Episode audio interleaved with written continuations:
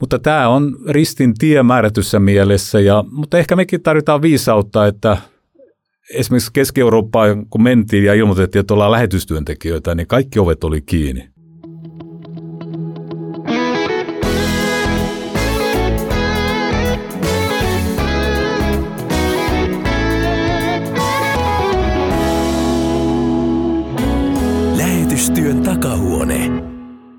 Tervetuloa kuuntelemaan Suomen evankelis-luterilaisen kansanlähetyksen tuottamaa lähetystyön takahuonetta.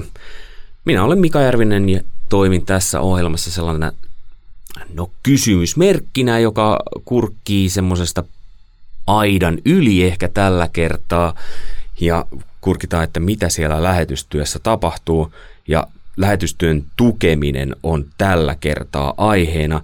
Ja nyt kun puhutaan tukemisesta, niin monella tulee mieleen rahaa, mutta tässä ei puhuta pelkästään siitä. Saatetaan siihenkin viitata, kyllä. Kansanlähetyksestä täällä paikan päällä on aluekoordinaattori Kirsi Tiira, tervetuloa. Kiitos, mukava olla täällä. Ja sä oot ollut myös ulkomailla, mutta nyt kuinka kauan aluekoordinaattorina? Kyllä, mä oon ollut nyt vajaan vuoden aluekoordinaattorina sitä ennen reilu 14 vuotta ulkomailla itse lähettinä. Mm. Ja etänä meillä on täällä paikan päällä Ari Lukkarinen Suomen luterilaisesta evankeliumiyhdistyksestä. Tervetuloa. Kiitos. Mikä sulla on muuten, että kuinka kauan sä oot ollut nykyisessä hommassa ja onko se ihan koordinaattorin nimellä vai millä nimellä? Joo, mä oon tullut tähän aluekoordinaattorin tehtävään 16 syksyllä ja, ja tota, Keniassa olin sitten kuusi vuotta lähetystyössä, että, että semmoista. Ja, ja mulla on vastuualueena tässä nyt niin noita Afrikan työalueita, mitä meillä on, niin Sleyssä ja sitten Saksaa ja sitten, sitten maahanmuuttajatyötä täällä kotimaassakin jonkun verran. Että muun muassa tämmöisiä juttuja. Kyllä tämä on mielenkiintoinen, että kaikilla on myös se lähetystausta ihan henkilökohtaisella tasolla. Nimittäin Riku Turusella, joka on Fidalla aluejohtajana, niin on myös lähetystausta. Voitko vähän avata sitä? Kyllä on. Liki 30 vuotta Keski-Euroopassa, lähinnä Itävallassa ja Itävallasta käsin sitten ympäröivissä maissa. Mikä muuten oli Itävallassa me äsken vähän puhuttiin tuosta aamupalasta, ihan, tähän ei liity millään tavalla asiaan, mutta mikä oli Itävallassa tyypillinen aamupala? No kyllä se valkoinen sämpylä, kaisersemmel ja musta kahvi siihen. Et, ja nutellaa väliin, tai marmelaadia väliin, niin se on se perusjuttu. Ja sitten jos on vähän parempi, niin siihen laitetaan sitten se mysli ja, ja vähän terveellisyyttä lisää. Kyllä. Katsotaan, mitä terveellisyyttä tänään saadaan aikaiseksi, kun puhutaan lähetystyön tukemisesta.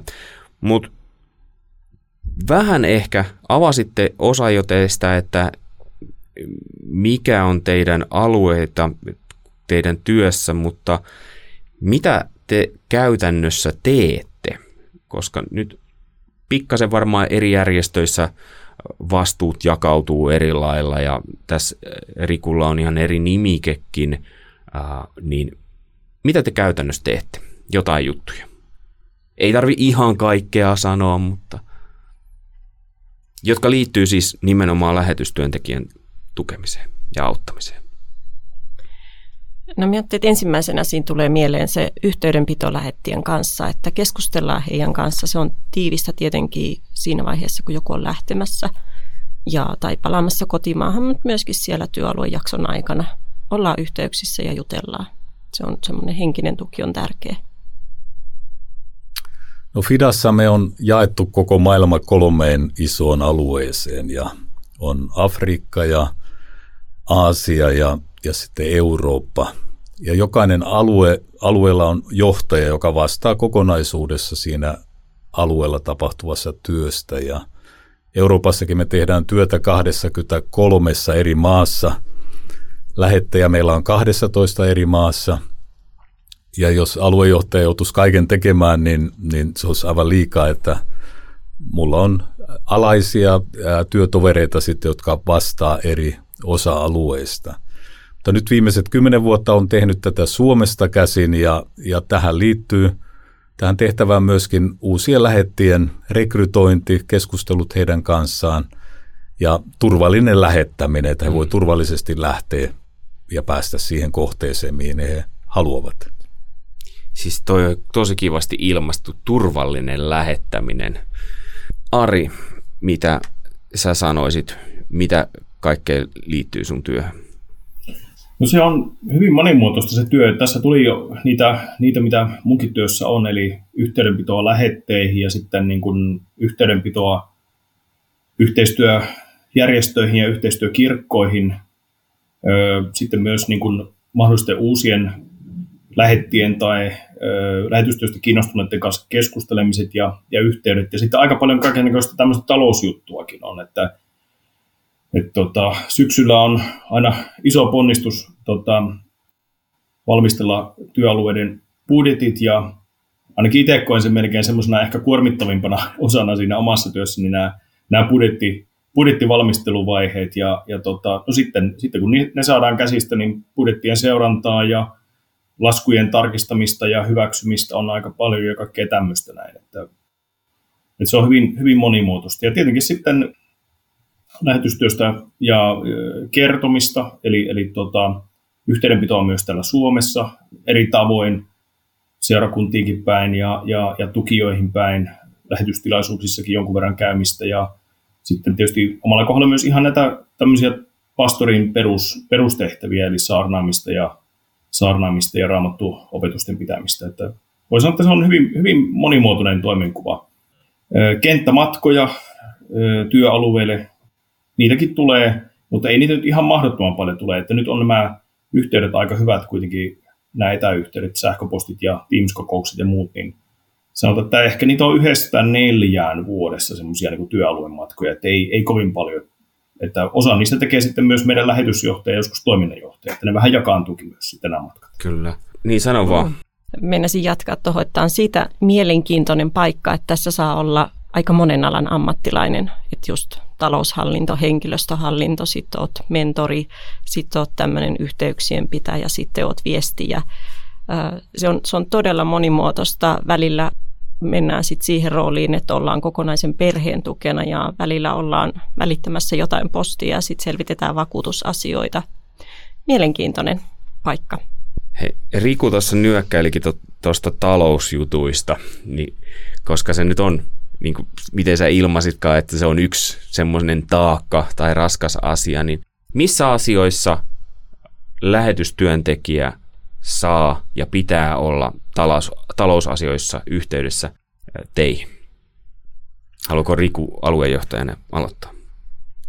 Joo, meidän järjestö on hyvin monenlaisia tapoja, miten me lähetetään, että harva lähetti on suoraan Fidan työsuhteessa. Eli etupäässä läheteillä on seurakunta, joka on työnantaja ja me annamme seurakunnille suositukset siitä, että mikä olisi se lähetyskannatuksen taso. Ja tietysti tilanteissa, jossa seurakunta ei pysty sitä hoitamaan ja me nähdään, että lähetillä on kentällä taloudellisesti vaikeita, niin siinä vaiheessa toimimme välittäjänä ja keskustelemme ja neuvottelemme, että mistä saataisiin lisäkannatusta – jotta se suositustaso voisi täyttyä, mikä, mikä meillä on. Ja meillä on myöskin paljon lähettejä, jotka työllistyy itse kohteessa. Että saattaa mm. olla, että kohde kirkko, joka on vastaanottanut heidät, niin pitää heistä niin paljon ja ovat valmiita osallistumaan palkkakustannuksiin. Ja, ja tässä yhteydessä tehdään sitten semmoista nelikantasopimusta, jossa jossa on kohdemaa mukana, lähettävä seurakunta mukana ja lähetysjärjestö ja lähetti mukana ja sovitaan siitä, että kuka vastaa mistäkin. Että hyvin soveltavia ja luovia ollaan näissä järjestelyissä, että miten, miten palkat järjestyy ja talousasiat läheteillä järjestyy. Miten muuten, jos puhutaan tuosta, että kuinka raha-asiat taakottaa, niin jos ajatellaan tällaista nelikantasopimusta versus sellainen, että täältä vaan lähetetään, niin mitkä on niiden molemmat niin kuin edut? Se on niin tapaus, tapauskohtaista, mutta kyllä tässä tilanteessa, jossa myöskin meidän lähetysjärjestön tukiseurakuntien kantokyky heikkenee, mm. niin se on suuri siunaus, jos vastaanottava maa sanoo, että me tykätään näistä ja lähetistä niin paljon, että me ollaan valmiita osallistumaan kuluja, kuluihin, että meillä on jopa ihan, että ne on kokonaankin palkanneet. Mutta silti he ovat vielä meidän lähettejä ja säilyy se, se yhteys. Ja, ja tilanteesta riippuen, että, että onko, onko etua vai haittaa, mutta harvemmin haittaa näistä nelikannoista on, että, että tendenssi on melkein enemmän Euroopassa varsinkin tähän suuntaan. Mitenkäs Ari, minkälaisilla yhteyksillä ja missä asioissa, raha-asioissa oot lähetystyöntekijöiden kanssa tekemisissä? Sä pikkasen jo avasitkin siinä, mutta voisiko vähän avata lisää? No voi sanoa, että oikeastaan tuossa niin kun kevään aikana aletaan jo miettiä niin kuin seuraavan vuoden semmoista budjettikehystä tavallaan, ja sitten syksyllä yleensä on työalueella tämmöiset niin kuin budjettikokoukset, missä niin kuin valmistellaan sitä seuraavan vuoden budjettia. Sitä tehdään yhteistyössä niin kuin lähetysaston kanssa vähän niin kuin se, katsotaan sitä, mikä se raami on, ja sitten siltä pohjalta lähdetään valmistelemaan, ja sitten budjettikokouksessa on joskus mukana sitten joku, joku meistä täältä keskustoimistolta, ja sitten tietenkin ne menee meidän lähetysosaston käsittelyyn ne kaikki budjetit ja siitä eteenpäin taas sitten tuonne niin kuin johtoryhmään hallitukseen ja sitten lopulta niin kuin vuosikokoukseen asti. Että siinä on aika monta porrasta tavallaan siinä budjetinkin valmistelussa. Ja sitten, sitten, tota, öö, sitten sitä seuraillaan sitä budjettia ja, ja sitten jos alkaa näyttää, että se on menossa yli, niin sitten, tota, sitten tuota keskustellaan ja katellaan, että onko meillä mahdollisuus tehdä joku sopeutus kenties tai pitääkö tehdä joku, tarvittaessa jopa lisää budjetti sitten, että joskus on jouduttu tekemään tämmöinenkin kesken, kesken vuoden, mutta voisi sanoa, että se budjetti on yleensä valmisteltu aika, aika tarkasti niin, että et tota, jos nyt ei mitään niin ylläreitä tule lähetystyössä, ja lähetystyössähän tietysti monesti tulee niitä yllätyksiä, niin, niin, niin periaatteessa, periaatteessa aika pitkälle sen mukaan sitten pystyy menemään niin kuin lähetit sitä työalueella. Että sitten vaan niin kuin hyväksytään näitä laskuja, jos, jos ne menee sen budjetin ja toimintasuunnitelman mukaisesti. Että kyllä sitä taloutta seurataan aika paljon. Että mä luulen, että meillä kaikilla lähetysjärjestöillä on aika, aika niin kuin tarkan euron linja näissä asioissa, että niin kuin hirveästi semmoisia ylimääräisiä kuluja ei oikein voi olla, että täytyy koittaa uskollisesti hoitaa niitä, niitä, niitä varoja, mitä meille annetaan tätä työtä varten. Ari mainitsikin tuonne, että niitä ylläreitä tulee ja jotenkin täältä päin katsoessa se näyttääkin siltä, että lähetystyö on monesti semmoista asioihin reagoimista. En tiedä, onko, onko väärässä, jotka on ollut ulkomailla, niin voi, voi sanoa, mutta äh, mitä se tarkoittaa sitten, että kun tehdään tarkasti budjetti? Et laitetaanko sinne kaikki mahdollinen matkat, tietokoneet, äh, jos on tämmöinen lahjakulttuuri kohde maassa, niin laitetaan lahjojen ja kirjojen ostoa sinne. Kyllä, se budjetointivaihe on sitä, että, että mietitään mahdollisimman laajalla skaalalla ne kaikki kulut, että mitkä on asumiskulut, mitkä on mahdolliset perheen koulukulut, mitkä on ne matkakulut. Ja sitten siinä vaiheessa just mietitään, että onko se yhteistyökumppani, järjestö tai kirkko siellä, joka ehkä maksaa vaikka osan matkakuluista, tai mitä työkuluja he maksaa, mitä työkuluja tulee, tarviiko ostaa jotain työvälineitä, tai, tai järjestetäänkö jotain tilaisuuksia, mihin pitää sitten budjetoida, että hankitaan jotain materiaalia sinne, mitä pitää miettiä se on aika, mennään sillä tarkkoihinkin asioihin ja, ja sitten tietysti niissä, joka, jos sille jos avataan uusi työalue, niin sitten se joutuu tietysti miettimään niin kuin todella niin kuin alusta, mutta muutenhan siellä on niin kuin työalueella on sitä kokemusta, että minkälaista työ on ja mihin sitä rahaa tarvitaan, että lähettien kanssa yhdessä ne mietitään. Joo, meillä Fidassa niin lähetystyö on hyvin monimuotoista, että me puhutaan lähetystyöstä ja me käsitetään sillä – Samaan aikaan myöskin kehitysyhteistyö, humanitaarinen apu, diakonia-ohjelmassa olevia ja sitten tässä perinteisessä lähetystyössä. Ja toki kun puhutaan kehitysyhteistyöstä tai humanitaarisesta avusta, niin sehän on hyvin tarkkaa ja budjetit täytyy olla kunnossa ja, ja niitä seurataan ja, ja kontrolloidaan eri viranomaistenkin taholta ja se on hyvinkin tarkkaa. Mutta sitten kun mennään lähetystyöhön, niin meillä on periaate se, että me harvoin lähetetään lähettiyksikköä ihan ei kenenkään maalle, missä ei ole minkäänlaisia yhteyksiä, vaan me pyritään löytämään joku kumppani, jonka yhteydessä kumppani kirkko tai kumppani järjestö, ja etupäässä lähetin kohdalla niin huolehditaan hänen toimeentulostaan, eikä niinkään anneta siihen työhön varoja, vaan lähdetään siitä, että se työ itse rahoittaa itseensä ja sieltä löytyy ne, ne mitä siihen työhön tarvitaan. Että tässä kun kuuntelen kollegojen puhetta, niin saattaa, että meillä on pieniä eroja, eroja tässä.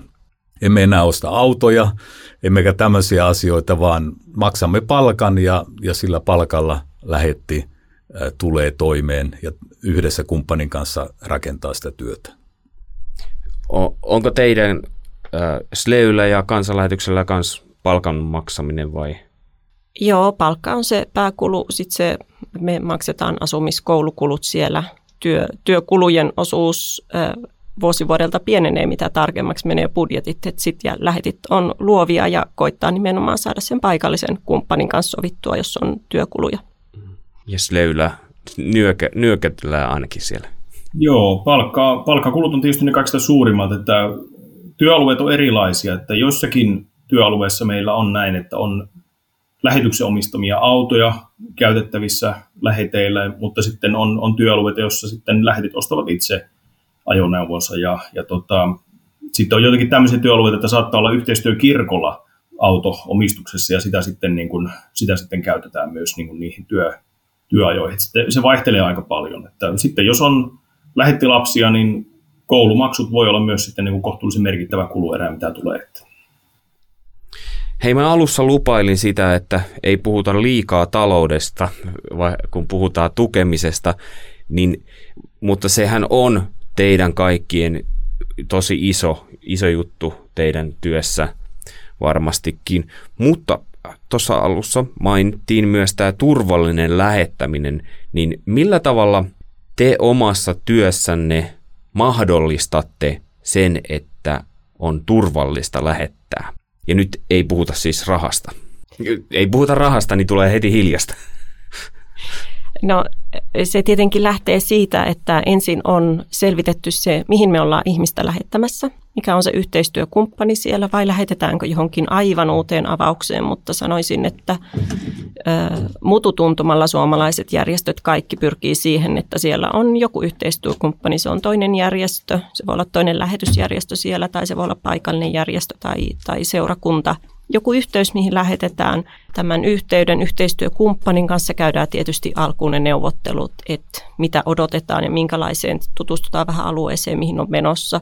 Sitten jos siellä on jo meidän omia lähettejä, niin sitten huolehditaan, että siinä alkaa syntyä jo yhteyttä myöskin heihin, että pääsee tutustuu ja käydään, käydään paljon keskustelua näiden lähtiöiden kanssa. Just siihen kuuluu koko lähetti koulutusvaihe, mikä on sitten sitä valmistautumista myöskin siihen, siihen lähtemiseen ja ja itse ajattelen paljon, että, että kaikessa tässä prosessissa ää, tosi merkittävä osa on se, että ihminen niin kuin tulee kohdatuksi ja kuulluksi, että hän saa niin kuin kysyä ja, ja tuoda esiin niitä asioita, mitä on mielessä.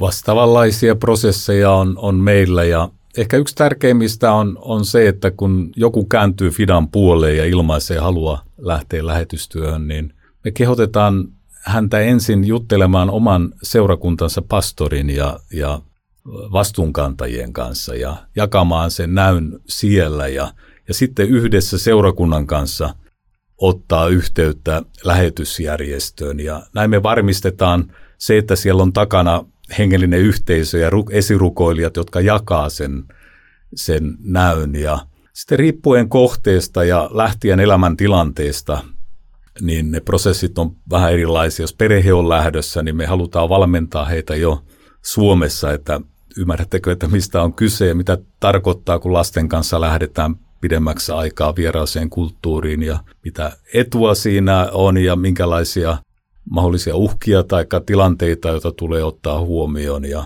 jopa joihinkin tehtäviin niin meillä on soveltuvuustesti vaaditaan ennen kuin lähetetään, koska jos tiedetään, että on joku sota sotatilanne alue tai muuten, missä on ahdistavaa olla, niin halutaan inhimillisesti myöskin varmistua siitä, että, että nämä, nämä lähtijät ää, kestävät siellä. Toki meille tulee tässä myöskin teologista haastetta, kun Jumalan sanan mukaan, niin se, joka ei ole mitään ja heikoissa hän on väkevä ja niin edelleen, niin yritetään niin kuin tunnistaa, mikä on Jumalan juttu ja myöskin samalla niin kuin arvioida, arvioida sitä, että mitä mahdollisia riskejä tai mitä tulee ottaa huomioon, kun ja jos lähetetään.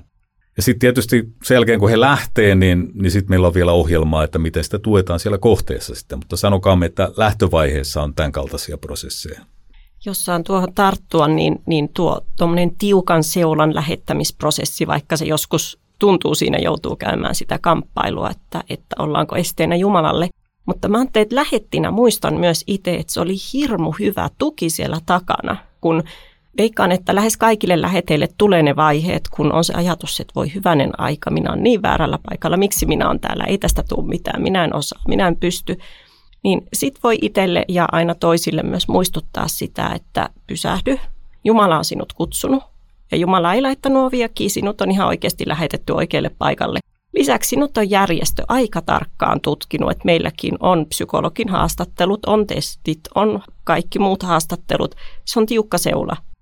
Ja jos, jos lähettävä järjestökin on katsonut, että sinä sovit tähän työhön, niin luota näihin. Ei sinun tarvitse miettiä, tuntuuko se sinusta siltä, mutta kyllä sinut on tänne valittu. Mitäs Ari, onko lisättävää turvallisen lähettämiseen? Miten olet mukana mahdollistamassa sitä?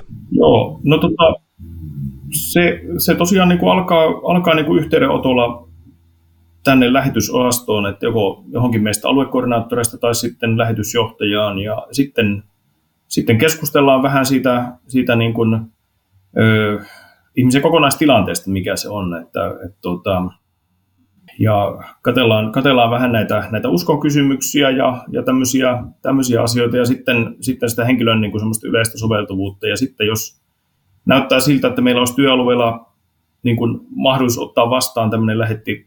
Meillähän on varmaan aika monessa järjestössä se positiivinen ongelma, että lähtiöitä on enemmän kuin mitä voidaan lähettää. Että Sleyssä on myös tämä sama tilanne, niin, niin tota, sitten me lähetetään tämmöiseen soveltuvuustestiin, eli kaikki, kaikki kyllä menee niin kuin psykologiseen testiin jotka niin kuin on, on siinä, siinä vaiheessa niin kuin, tota, lähtöprosessia, että on, on tavallaan niin kuin semmoinen ensimmäinen, ensimmäinen etappi ikään kuin selvitetty. Ja sitten soveltuvuustestin jälkeen sitten katsotaan, että, että tota, mikä se on tullut tulokseksi, ja, ja sitten joko niin kuin meidän järjestö omalle lähetyskurssille tai sitten joku toisen järjestön lähetyskurssille voidaan myös lähettää, jos on joku vaikka yksittäinen, yksittäinen lähettikandidaatti, että ei välttämättä kannata järjestää yksin, yksin niin omaa lähetyskurssia yhdelle tai kahdelle ihmiselle, vaan sitten me on tehty yhteistyötä aika paljon tässä esimerkiksi niin kansanlähetyksiä kylväjän kanssa, että, että läheskään joka vuosi ei ole ollut omaa, omaa lähetyskurssia. Että niitä on välillä ollut, mutta sitten välillä on laitettu toisen järjestön kurssille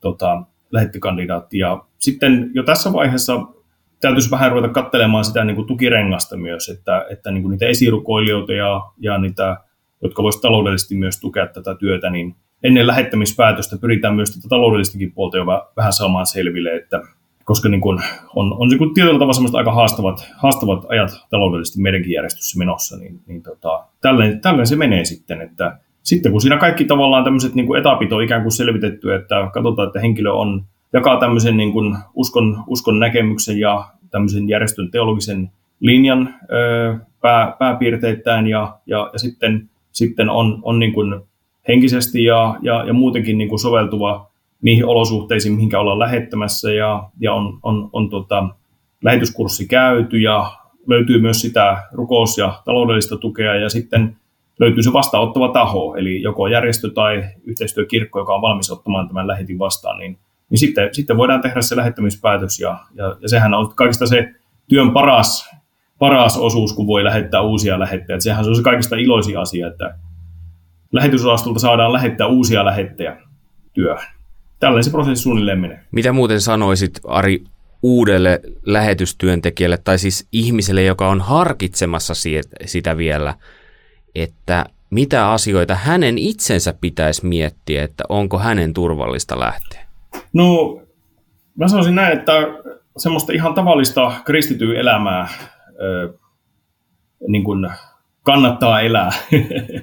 Et siitä se tavallaan lähtee, että ihminen saa olla Jumalan lapsi ja kastettuna uskoa Jeesukseen ja, ja, ja, ja sitten palvella sitten eri tehtävissä. kaikki se, mikä työkokemus, mitä täällä kotimaassakin tulee ja koulutus, niin kaikesta siitä on varmasti hyötyä, hyötyä sitten myös siellä lähetyskentällä. Että niin kuin ihan yllättävälläkin tavalla voi sanoa, että sellaisetkin asiat, mitkä saattaa tuntua jo itsestä vähän semmoiselta niin kuin epämielekkäältä tai tai ei niin kiinnostavilta, niin, niin monille sellaisille taidoille ja tiedoille, niin lähetystyöalueella niin sitten voi ollakin yllättävällä tavalla tarvetta.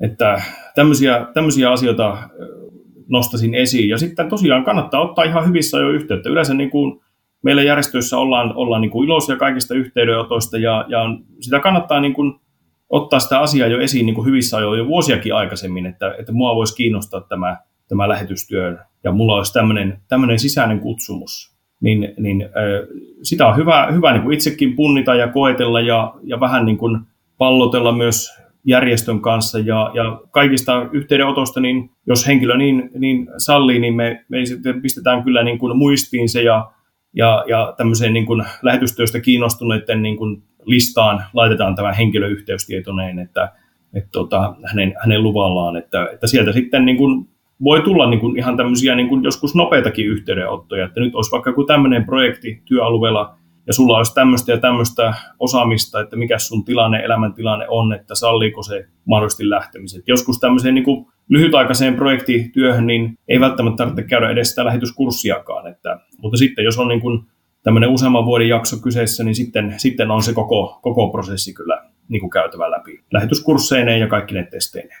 Mitenkäs Riku ja Kirsi, mitä te sanoisitte, mitä tämmöisen lähetyskandinaatin tai joka pohtii sitä, niin pitäisi miettiä, pitääkö miettiä terveysasioita tai, tai jotain sukulaissuhteita tai jotain muuta vastaavaa. Lähetystyö käsitteenä ajatuksena on melkoisessa murroksessa, että mun appivanhemmat, he oli Taimaassa lähetystyössä ja yli 40 vuotta ja mm. vaimoni on, lähetti lapsi Aasiasta ja okei, me lähdettiin sitten Keski-Eurooppaan, niin oltiin 30 vuotta, mutta kun meidän tytär lähti Bangladeshiin, niin se oli enää viiden vuoden jakso. Ja eri sukupolvet ajattelee eri lailla lähetystyöstä, jotkut niin projektina, ulkomaan komennuksena, ja sen tähän se on niin tapauskohtaista ja hienosti tässä avattiinkin sitä, että miten tulisi toimia. Ja itse kun rippikoulun jälkeen tuli uskoon, niin mun lähetysteologia on niin yksinkertainen, että silloin kun en ollut uskossa, niin mä olin lähetyskenttä ja kun Jeesus tuli mun sydämeeni, niin siitä asti mä oon ollut lähetystyöntekijä. Eli se, että palvelenko mä Suomessa vai Keski-Euroopassa vai Bangladesissa tai Thaimaassa ja missä kaikkialla on ollut, niin niin siinä vähän maisemat vaihtuu, mutta se perus, perusjuttu, peruskutsumus julistaa evankeliumia, olla Kristuksen todistaja, niin, niin se, on, se on sama.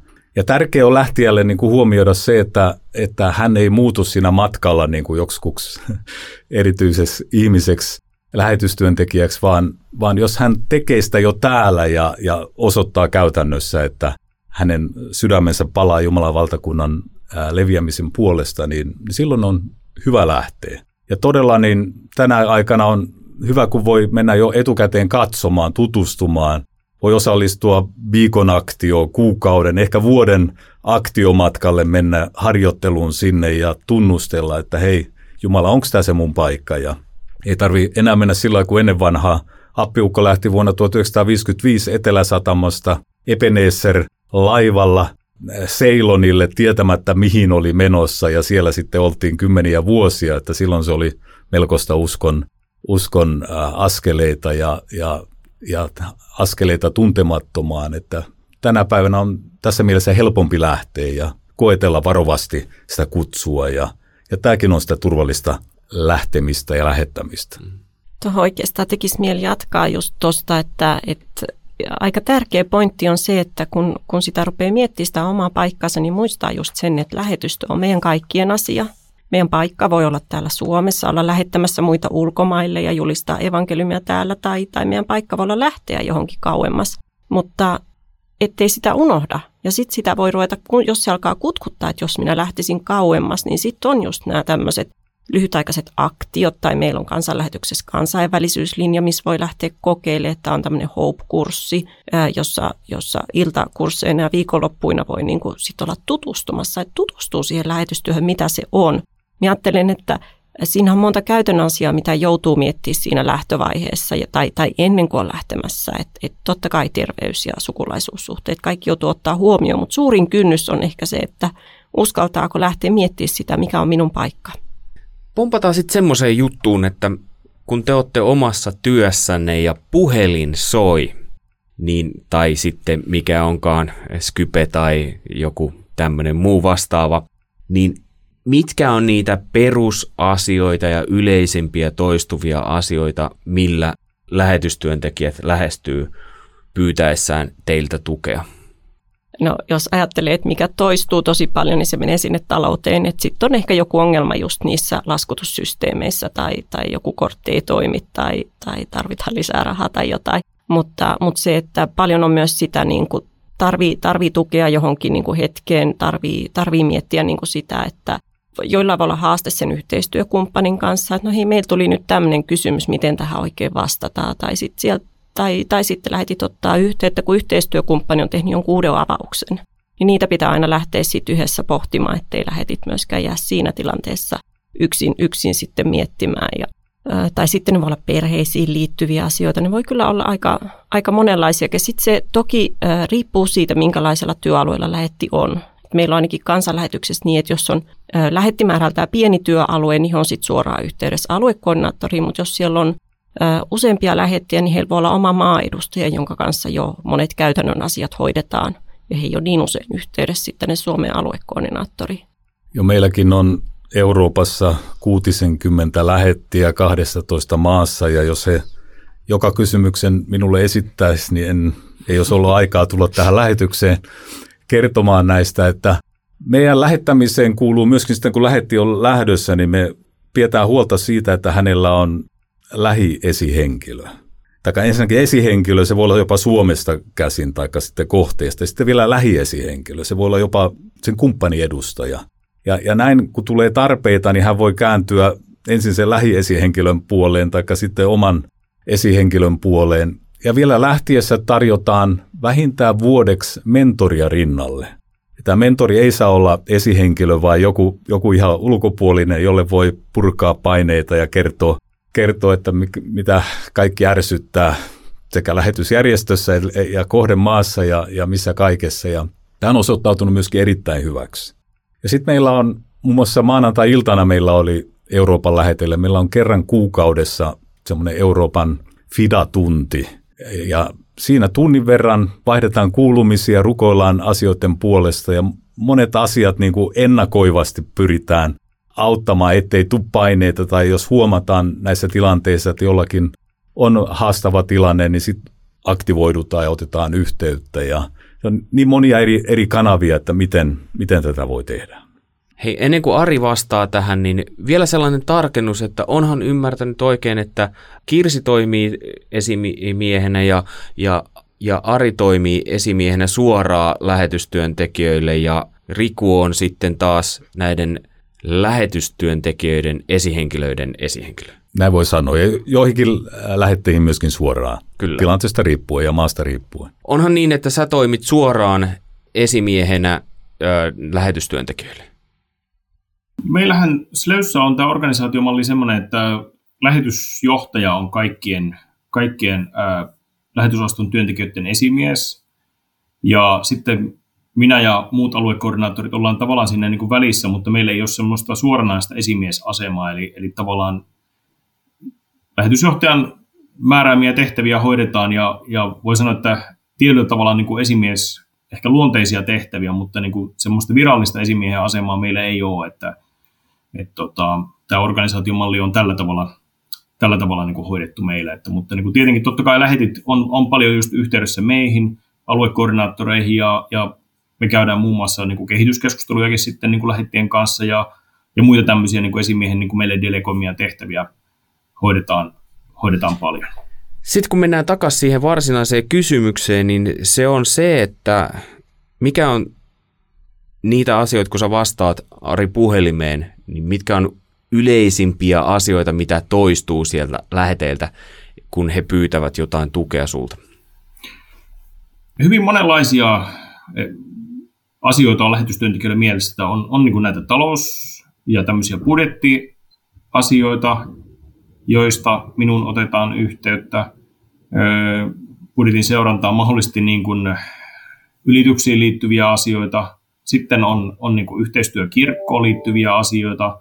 Joskus voi olla siihen niin lähetty yhteisön sisäiseen ö, dynamiikkaan liittyviä asioita ja ne on hyvin, hyvin moni, monen, monenlaisia ne kysymykset, missä niin kuin otetaan aluekoordinaattorin yhteyttä. Tämä on niin kuin silleen niin kuin semmoinen hyvin monimuotoinen ja mielenkiintoinen työtehtävä, että, että tuota, monenlaisissa asioissa pääsee niin kuin lähetystyöntekijöitä auttamaan ja yhdessä niin kuin pähkäilemään ja pohtimaan näitä asioita. Monesti on myös ihan sillä tavalla, että lähetti haluaa vaan niin kuin vähän, vähän niin kuin testata ja, ja palotella jotain asiaa, että on joku idea ja ajatus tai joku ongelma ja sitten niin kuin, saattaa itsekin kyllä niin kuin ihan olla se ratkaisu mielessä hänellä, mutta hän haluaa niin kuin vähän testata sitä asiaa niin kuin, ja pallotella vähän niin kuin joku toisen henkilön kanssa. Ja aluekoordinaattori on sitten luonteva, luonteva niin kuin yhteistyö tai yhteydenottotaho niin kuin tässä, tässä mielessä myös sitten, että keskustellaan niistä työn asioista niin kuin aika paljon ja niin kuin yhdessä, yhdessä pohditaan ja pähkäällään niitä. Kun meidän aihe on ollut niin kuin lähetystyön tukeminen tässä, niin mun mielestä tässä äh, molemmat sekä Riko että Ari viittas hirmu tärkeäseen aiheeseen, mikä on niin kuin vertaistuki. Just se, että, että meillä on, on niitä joko työaluekohtaisia kuukausipalavereita tai sitten niin kuin kootaan vaikka Euroopan laajuiselti tai koko järjestön lähetit voi joskus olla yhdessä koolla, että, että on myöskin niin kuin niitä muita lähettejä, kenen kanssa sitä ideaa pallotella siinä tai ja miettiä ja puhua niistä vaikeuksista. Mm. Joskus, joskus voi olla vaikea, koska siinä on tietty esimiesasema siihen aluekoordinaattoriin tai, tai aluejohtajaan kuitenkin, niin sitten haluaa mieluummin sen vertaisen kanssa edes puhua, että se on käytännön elämässä hirmu tärkeä tuki sekä sitten tietysti, jos on mentorisuhde sovittu, niin se on yksi tärkeä. Kyllä, me, meillä on tähän liittyen myöskin alueelliset lähettipäivät kerran vuodessa ja se on vähän sellainen, että velvoitetaan kaikkia lähettejä osallistumaan ja sillä, että me maksetaan heidän viulut ja lennot ja hotellit ja, ja, ja näin. Ja Euroopassakin meitä oli nyt, Espanjassa oltiin lokakuussa niin 80 koolla ja erityisesti lähettien lapsille se on se kohokohta, koska he saa sieltä vertaistukea toisia, jotka kokee samanlaisia haasteita, hyljätyksi tulemista omassa maassaan – uh, ulkomaalaisuutta kokevina ja tämmöisinä. Yhtä ätkiä he tapaa toisia lapsia, jotka jakaa sen. Ja sieltä syntyy lähetti lapsille niin kuin elinikäisiä ystävyyksiä ja vertaistukea ja kontaktia. Ja tämä on semmoinen, mistä halutaan pitää kiinni, vaikka se on melkoinen taloudellinen ponnistus vuosittain saada porukka kokoon. Ja meidänkin Eurooppa on aika laaja, että se on Israelista, Turkista alkaen – tämän Portugaliin ja, ja Albaniasta pohjoiseen, että, että koota tämä porukka yhteen, mutta se on äärettömän tärkeää. Sitten meillä on myös tämmöinen Mempäkeä työryhmä, joka paneutuu sitten lähinnä lapsiperheillä on usein haasteita lasten kasvatuksen, murrosikäisten lasten kanssa, miten toimia ja mitä tehdä. Ja ne on hyvin monisyisiä ne haasteet, mitä sieltä nousee, mutta meillä on niin kuin eri ongelmia, eri työryhmä sitten, joka ottaa koppia ja auttaa näitä eteenpäin. Mutta usein se menee sen esimiehen, lähiesimiehen, aluejohtajan kautta sitten kanavoidaan tämä oikea apu siihen lähetille. Vertaistuki, niin jos lähetystyöntekijä haluaa sitä ja ei juuri ole tulossa tuollaista, niin järjestääkö järjestöt jossain määrin sitten, että okei, sovitaan saman tien sun, sulle, että sä pääset soittamaan tolle henkilölle tai vai onko se sitten nimenomaan teidän kanssa, kun niitä keskusteluja sitten käydään? Ehkä se on tilanteesta riippuen justi, että tavallaan äh, minkälaisessa alueella, minkälaisessa työyhteisössä lähettien, että on, onko, onko, jos, jos hän on sanonut, että hän on suht helppo, hän muutenkin on tekemisissä siellä toisten lähettien kanssa, niin sitten ehkä aluekoordinaattori siinä kohtaa sanoo, että hei juttele vähän siellä niiden kanssa. Niin jos hän sanoo, että se ei onnistu, niin sitten sanotaan, että no hei, tämä tyyppi tuolla toisella alueella on vähän samassa tilanteessa. Mä laitan sille viestiä, että sä oot ottamassa yhteyttä. Et ehkä se luontevin kuitenkin on, että itse sen tietyllä tavalla ottaa yhteyttä. Jos se ei onnistu, niin totta kai siinä kohtaa autetaan, autetaan sitten. Ja, ja siis sehän ei välttämättä tarvitse olla se oman järjestön työntekijä. Mm. Monesti se vertaistuki voi nimenomaan tulla tosi hyvin toisen järjestön työntekijöiltä tai vaikka toisen maalaiselta työntekijältä, kun heidän kikkaa tehdään yhteistyötä. Miten Ari muuten, mitkä on ollut yllättävimpiä aiheita sulle, mitä lähetystyöntekijöiltä on tullut? Kysymyksiä? Öö, no vähän vaikea sanoa, että mitkä on ollut yllättävimpiä, että, että tota, kyllä siellä on hyvin monenlaisia, monenlaisia niin kuin yllätyksiä, että voi tulla niin kuin rakennuksiin ja koteihin liittyviä kysymyksiä, että ihan vaikka vesivahinkoja ja sähköongelmia ja kaikkia tämmöisiä remppajuttuja yllättäviä, ne on, ne on yhdenlaiset asiat. Sitten, sitten niin kuin autoasiat, niissä voi olla monennäköisiä yllätyksiä. Sitten yhteistyö kirkon kanssa voi tulla monenlaisia yllätyksiä. Esimerkiksi vaikka työlupa-asiat on, on niin monilla työalueilla semmoisia niin haastavia ja niissä joudutaan miettimään jopa tämmöistä niin kuin joskus tämmöistäkin, että joudutaanko lähtemään vaikka vähäksi aikaa pois siitä, siitä kohdemaasta, jos työ, työlupaa ei uusita. Että, että mä itsekin ollut siinä tilanteessa, että niin kun, tota, tietystä syistä johtuen niin, niin tota, mun työlupa olikin, olikin katkolla ja, ja se ei niin, kuin niin nopeasti uusiutunut kuin mitä sen piti ja mä jouduin vähäksi aikaa poistumaan sitten Keniasta. Että mä oon itsekin ollut, ollut siinä tilanteessa. Sitten tietenkin sitten on tämmöisiä terveys, juttuja voi tulla ihan mitä tahansa tapaturmaa tai onnettomuutta tai yllättävää sairastumista, niin niitä, niitä sitten selvitellään myös. Eli siellä on niin kuin monenlaista niin kuin työhön ja elämään liittyvää yllättävää, mitä voi tulla ja, ja on tullutkin vastaan. Että on, on tullut tämmöisiä niin kuin maan sisäisiä levottomuuksia, ja, ja niissä on jouduttu tekemään tämmöistä joko maan sisäistä eva, evakuointia tai jopa, jopa maan ulkopuolelle liittyvää evakuointia, ja, ja sitten vaikka nyt esimerkiksi tämä koronapandemia, niin, niin se nyt oli aikamoinen, aikamoinen yllätys siinä vaiheessa, kun se tuli. Että nythän sitä katsellaan vähän niin kuin semmoisena niin kuin historiajuttunakin, mutta siinä vaiheessa, kun se tuli, niin se oli aika lailla uutta ja yllättävää. Ja, ja tota, mä olin itse tota, itse asiassa vanhempain vapaalla siinä vaiheessa, kun se pahiten puhkesi päälle, mutta minut hälytettiin sitten tämmöisiin niin kuin hätätöihin vanhempain vapaalta käsiin niin kuin hoitamaan niin kuin meidän lähettiin evakuointia ja siinä piti sitten järjestää lentoja ja, ja, ja majoitusta ja kaikkea muuta. Ja sitten vielä täällä kotimaassakin oli sellainen tilanne, että Uusimaa oli sulkeutumassa. Eli meidän piti saada lähetit niin kuin tonne, tota, olin järjestänyt Karkun evankeliselle opistolle heille majoituksen, niin, niin tota, siinä piti tämmöinenkin asia miettiä, että kuinka me saadaan nämä meidän työntekijät sitten niin kuin uudelta maalta pois, että, että se ei ollut pelkästään se tilanne siellä, siellä työalueella, vaan, vaan niin kuin tässä maan sisälläkin, Suomessakin oli tämmöistä niin kuin haastetta, että, minkälaista paperia tässä nyt tarvitaan sitten, jos, jos niin kuin se pikkubussi onkin siinä Uudenmaan rajalla jumissa. Että hyvin monennäköisiä, hyvin monennäköisiä haastavia tilanteita voi tulla. Ari kertoo vähän tämmöisiä yllättäviä asioita, mitä voi tulla, mutta onko jotain sellaisia asioita, minkä kanssa lähetystyöntekijä helposti vaan kipuilee itse ja yrittää tsempata itse, mutta ei ehkä tuu ajatelleeksi, että hei, mähän voin olla järjestöön tai seurakuntaan yhteydessä tästä? Onko jotain sellaisia asioita, mitä ehkä pitäisi rohkaista, että olkaa yhteydessä? No itse ainakin usein pyrin sanoa läheteille sitä, että olkaa hyvin matalalla kynnyksellä yhteydessä, että, että okei, jos se asia on tosi pieni, niin sitä se riittää, että sä oot sanonut sen ja se ratkee sillä. Että sä löydät itse ratkaisun tai sitten keskustellaan hetki ja se ratkee. Mulle tulee mieleen, että osa perheistä saattaa niin kuin lasten asioissa tosi pitkään niin kuin ajatella, koska kun lähdetään ulkomaille, niin siinä se suvun suvun ja läheisten ystävien tukiverkko sillä tavalla vähän niin kuin hajoaa. Sitä ei välttämättä löydy sieltä kentällä heti. Toisista läheteistä löytyy niitä, niitä niin sanottuja ulkomaansukulaisia, jotkut jopa sanoo, mutta, mutta välttämättä sitä ei ole löytynyt. Osa, osa kipulee itse pitkään ennen kuin ottaa yhteyttä. Toiset ottaa nopeammin yhteyttä, mutta rohkaisen kyllä, että niistä kannattaa puhua yhdessä. Tai sitten tulee mieleen toinen on niin kuin just, että jos on yhteistyökumppanin kanssa joku joku haaste. Tai, tai sitten se, että itsestä rupeaa tuntuu, että mihin tätä työtä pitäisi kehittää. Että et junnaa paikalla, niin, niin se on varmaan luonnekysymys. Osa lähtee nopeammin puhumaan ja osa miettii pitkääkin itse.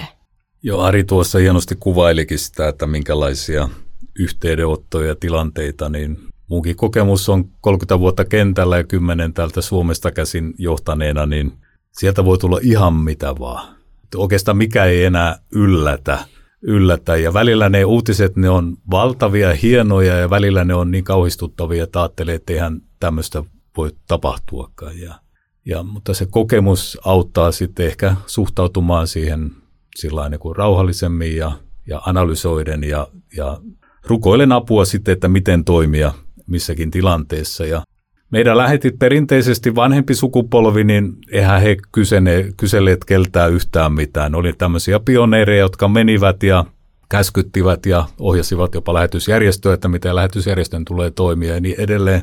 Heitä on ollut hyvin vaikea johtaa ja ohjata, mutta tämä sukupolvi on pikkuhiljaa siirtymässä eläkkeelle ja uusi sukupolvi on taas, ne on enemmän tiimin pelaajia. He usein, kun se lähteekin, he kysyvät, että minkälainen tiimi siellä on vastaanottamassa ja, ja ajattelutapa on erilainen ja he lähtökohtaisesti niin he pyytää apua ja, ja kyselee sen perään.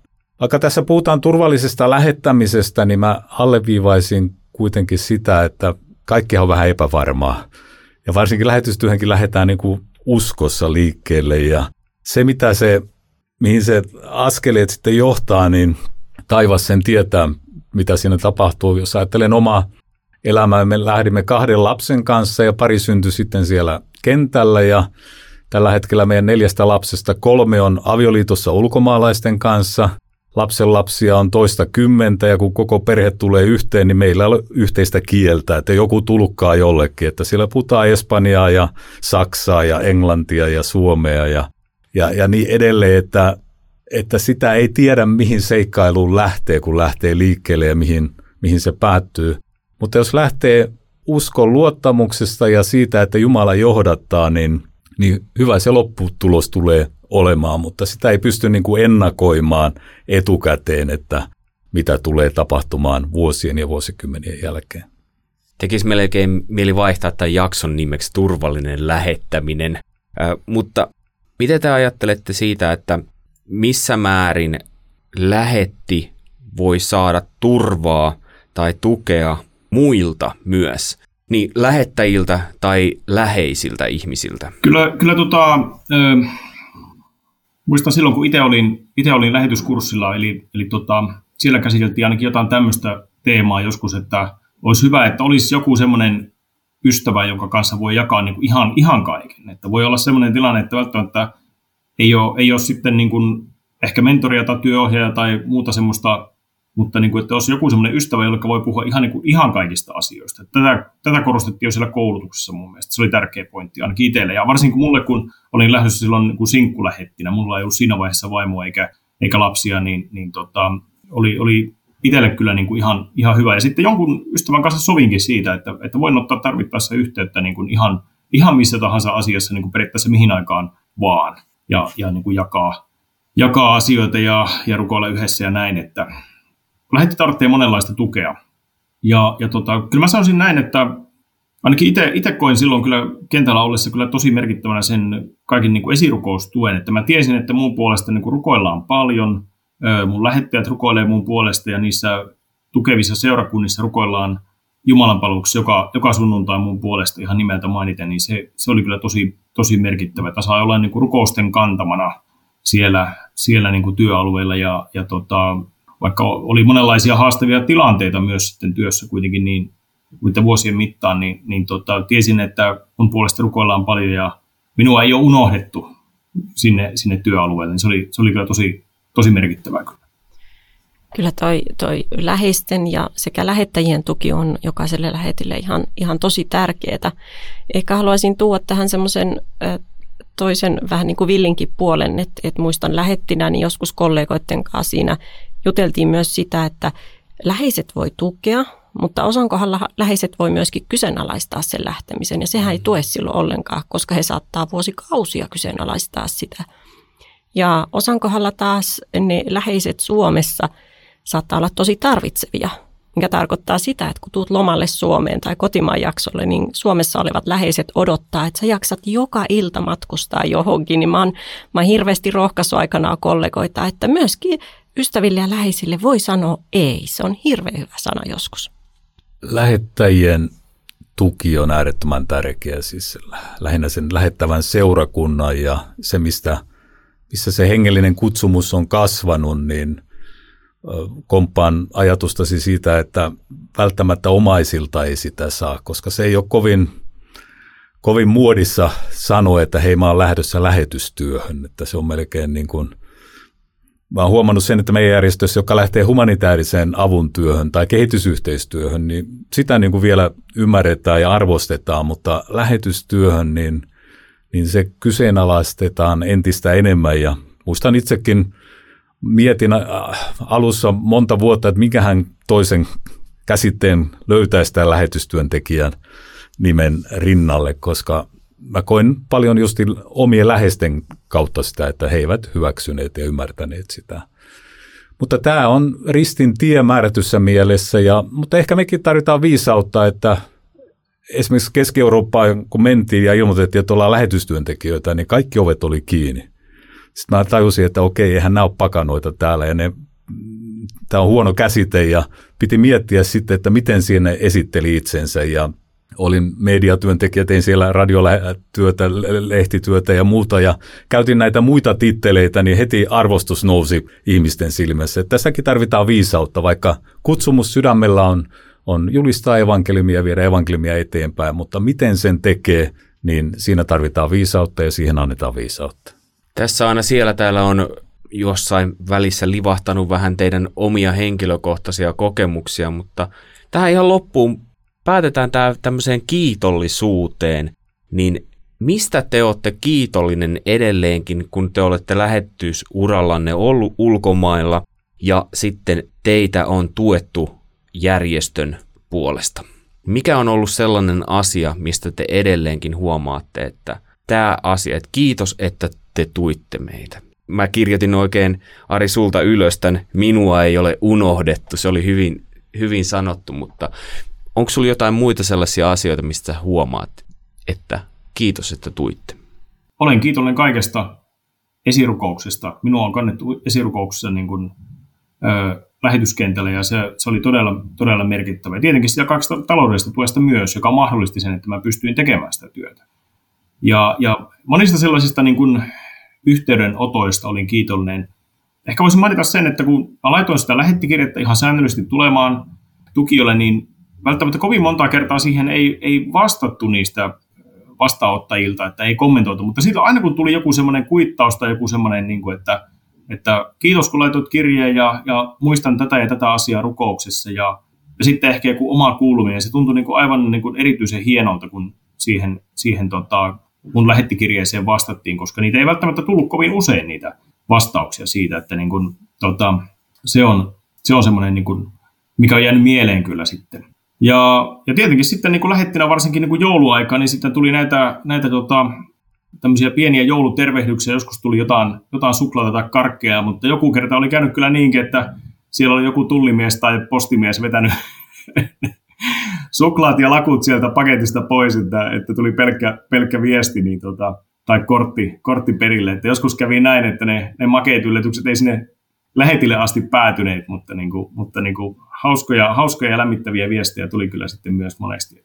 Täytyy sanoa, että on paljon kiitollisuutta. Ja tietenkin sitten voi sanoa sen, että, että nyt kun katson tätä nykyistä tehtävää, niin, niin, niin jos en olisi ollut lähetystyössä öö, sitä kuutta vuotta, niin en, en olisi tässä nykyisessä tehtävässä. Että tavallaan se, se niin kuin, että olin siinä tehtävässä silloin, niin, niin on mahdollistanut sen, että mä olen nyt sitten tässä niin kuin aluekoordinaattorin tehtävässä. Eli, eli Eli yksi asia on johtanut toiseen ja, ja siitä on, on myös niin kuin kiitollinen.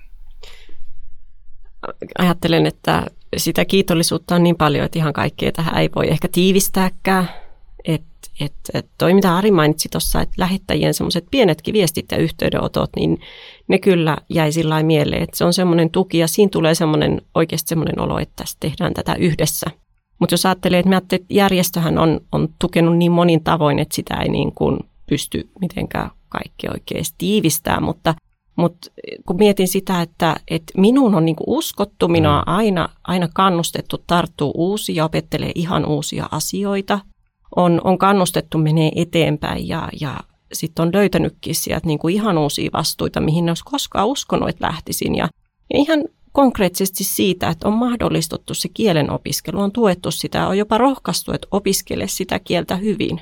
Niin nämä on tosi isoja, mutta ehkä semmoisen puolen vielä, vielä haluaisin niin nostaa siitä, että, että erityisesti ajattelin, että jotenkin jäi tosi paljon mieleen, että kun tuli Suomeen käymään, sitten näkee täällä vaikka ulkomaisen työn johtajaa tai, tai kotimaisen työn johtajaa, joka tuleekin siihen, että hei siinähän se meidän lähetystyöntekijä on, mitä kuuluu. Siis siinä tulee pienelle lähetille, joka ajattelee, että enhän, ei minua kukaan tunne. Hyvänen aika, tuo suuri johtaja tuli ja tervehti minua ja kysyi, että, että just johtajakin haluaa kyllä rohkaista, että menkää joskus sanoa niille läheteille, että ihana kun olette täällä, ihana kun teette sitä työtä. Joo, FIDA on jo lähes sata vuotta toiminut lähetysjärjestö ja se toiminta on muuttunut rajusti vuosikymmenien ja puolivuosisadan ja melkein sadan vuoden aikana – silloin 40 vuotta, kun lähdimme kentälle, niin lähetysjärjestö lähinnä laittoi leiman paperiin, että sai viisumia ja, ja he välitti ne rahat, mitä seurakunta välitti heille. Ja siinä vaiheessa se, lähettävän seurakunnan rooli oli äärettömän tärkeä ja yhteydenpito. Sieltä kävi muun muassa tiimi kaksi kertaa tekemässä meille saunankin kohteeseen ja erittäin lämmöllä muistelen tätä ja, ja myöskin se uskollisuus seurakunnalla, että he yli 40 vuotta vieläkin tukevat taloudellisesti ja rukouksin sitä työtä, mitä saan vaimoni kanssa tehdä, niin, niin se on arvokas asia. Ja mitä itse on saanut, niin se on valtavasti. On kielitaitoa, maailma on laajentunut, tuntuu, että koko maailma on auki ja voisi asua melkein missä vaan ja mennä mihin vaan ja, ja oma perhe hyvin kansainvälinen ja, ja paljon paljon plussaa on, on, että erittäin kiitollinen on lähettävälle seurakunnalle ja lähetysjärjestölle. Hei, mä oon kiitollinen teille, kun te tulitte tähän kaksi ihmistä paikan päälle ja Ari tuolla langan päässä vähän nettiyhteydet tänään huonona, mutta kuitenkin selvittiin. Ja tuossa puhuttiin kirjeen kirjoittamisesta, niin kysymys onkin, että mä tiedän, että Kirsi taitaa edelleen kirjoittaa Kyllä, me kirjoittaa mun miehen kanssa yhteistä kirjettä. Tulee kuukausittain ja kansanlähetyksen sivuilta voi tilata. Miten on Ari Lukkarinen ja Riku Turunen, voiko teidän kirjeitä tilata jostain? Ää, minun kirjeitä ei, mutta kirjoittele eri lehtiin välillä, että voi törmätä artikkeleihin tai johonkin podcastiin, jossa ajatuksiani jaan. Eli ristivoitto vai? Ristivoitto, Fidan julkaisut, Fidan lehdet ja niin edelleen. Ari Lukkarinen, tuleeko sulta kirjettä, voiko jostain tilata? Joo, kyllä voi tilata ja, ja tota, voi ottaa yhteyttä Sleyhyn ja, ja tota, tai minun henkilökohtaisestikin ja, ja minulta tulee tukirengaskirje säännöllisesti, ehkä, ehkä noin joka toinen kuukausi suunnilleen, niin tota, eli, eli suunnilleen ö, kolmisen kertaa kevätkaudella ja, ja, ja pari-kolme kertaa syyskaudella, niin saa tukirengaskirje ja kuulumisia lähetystyötä ja sitten siinä on ja siinä on myös semmoinen niin kuin hartaudellinenkin aines, aines siinä tota, ja rukousaiheita siinä minun tukirengaskirjassa. Hei, mutta oikein paljon kiitoksia Kirsi, Ari ja Riku, kun olitte tässä ja kuukauden päästä jatketaan. Silloin on taas eri teema tiedossa ja silloin on esimerkiksi vieras, joka on pelkällä etunimellä. Mistä on kyse, niin se selviää silloin. Minä olen Mika Järvinen ja toivotan sinulle oikein hyvää päivänjatkoa ja mikä nyt hetki päivästä onkin ilta tai yö. Ja siunattua eloa tulevalle viikolle. Moi moi!